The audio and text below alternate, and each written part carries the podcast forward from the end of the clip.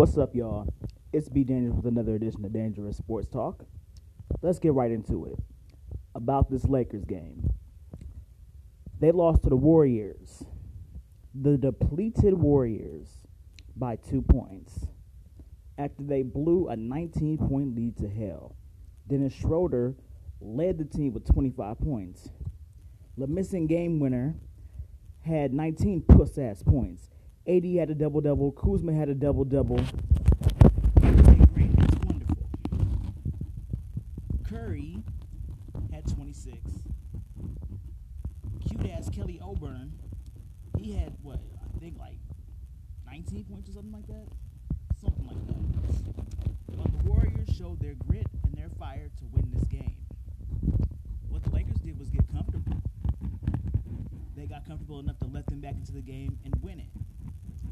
And I do have something to say say to and about Mr. Missing game winner, but everybody wants to give us wants to give him a colonoscopy every day of our fucking lives for saving them for, from irrelevancy. First of all, you wanted to be the hero.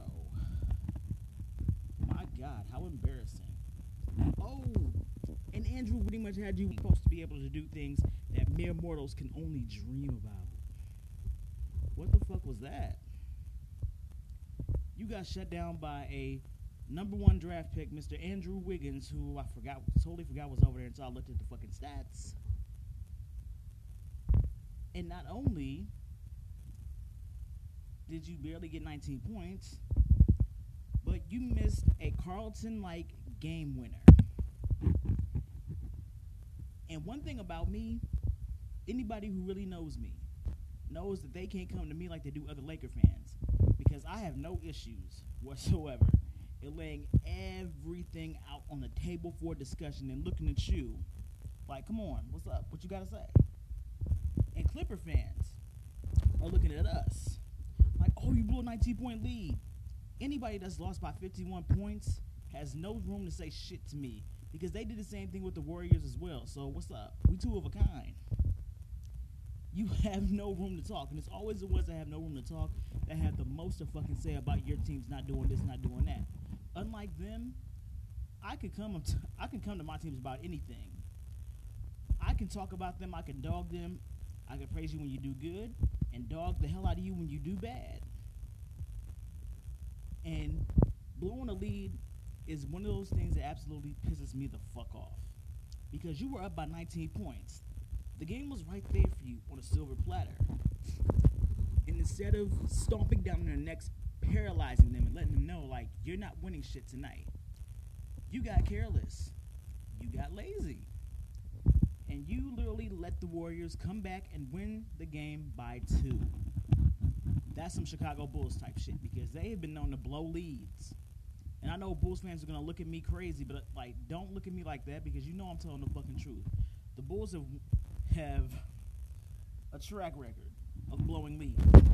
For example, when they played the Lakers about, I believe, three seasons ago, they were winning from the opening tip off, but the Lakers found a way to get back into the game and win it.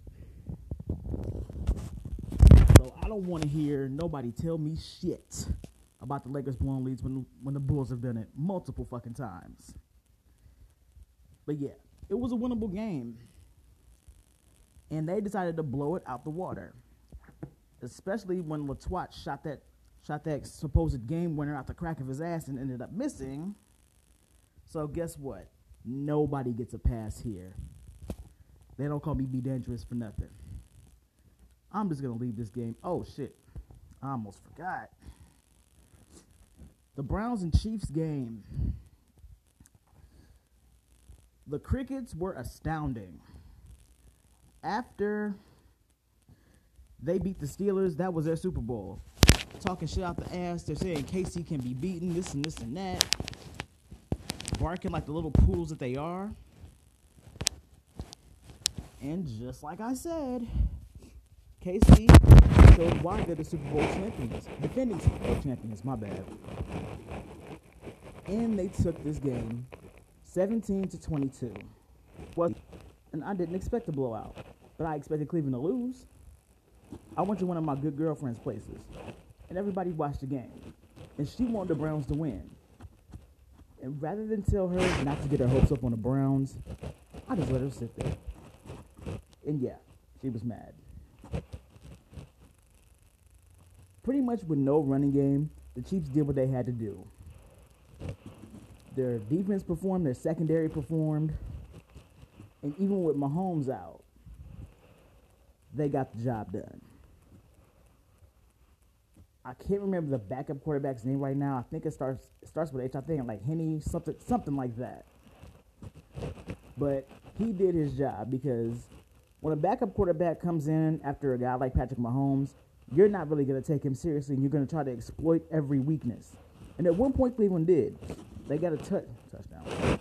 They got an interception in the opposing end zone and had a chance to come back and take the game and take the lead. Well, KC made sure that did not happen. They could have also had another touchdown, but the ball was deflected out of bounds. I'm sorry, in the end zone, and it was labeled as a touchback. They said, "Oh, that was a dirty play." How? What was he supposed to do? Let him score?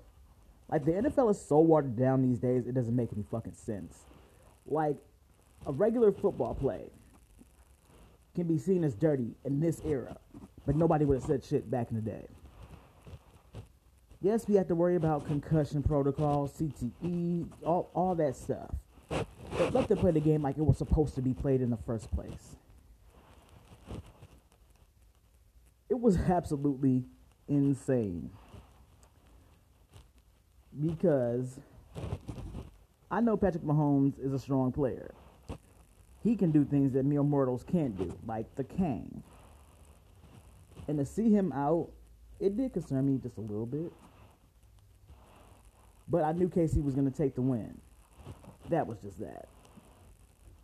Kareem Hunt had a vendetta to settle, which didn't really get settled. You got in the end zone, he got a penalty for sports unsportsmanlike conduct when he got that touchdown for a rush. But all I have to say to the Cleveland Browns is go home, bitches, and enjoy your off season. And I would go on a little bit more about the Saints and the Bucks.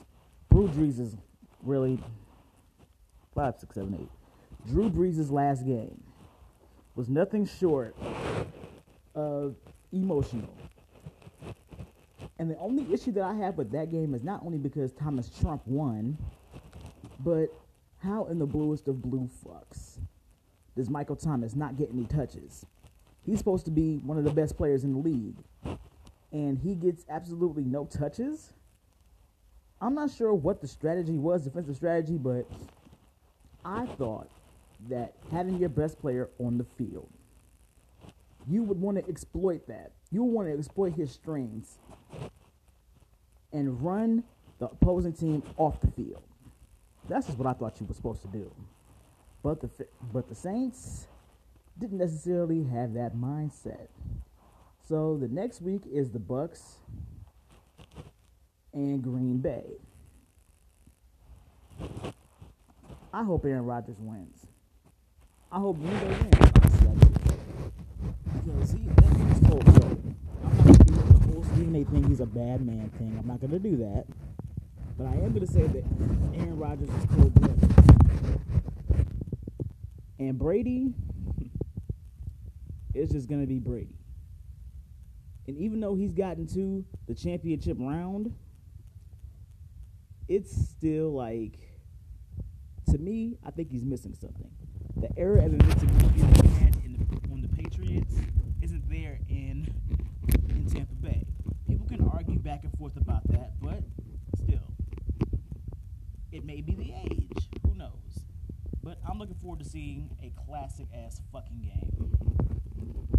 And on that note, I'm going to leave this right here. Thank you guys for continuously supporting the page, supporting me, and getting the word out there that I'm around here.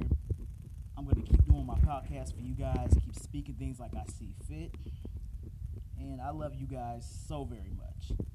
That's why I'm going to leave this, and you guys have a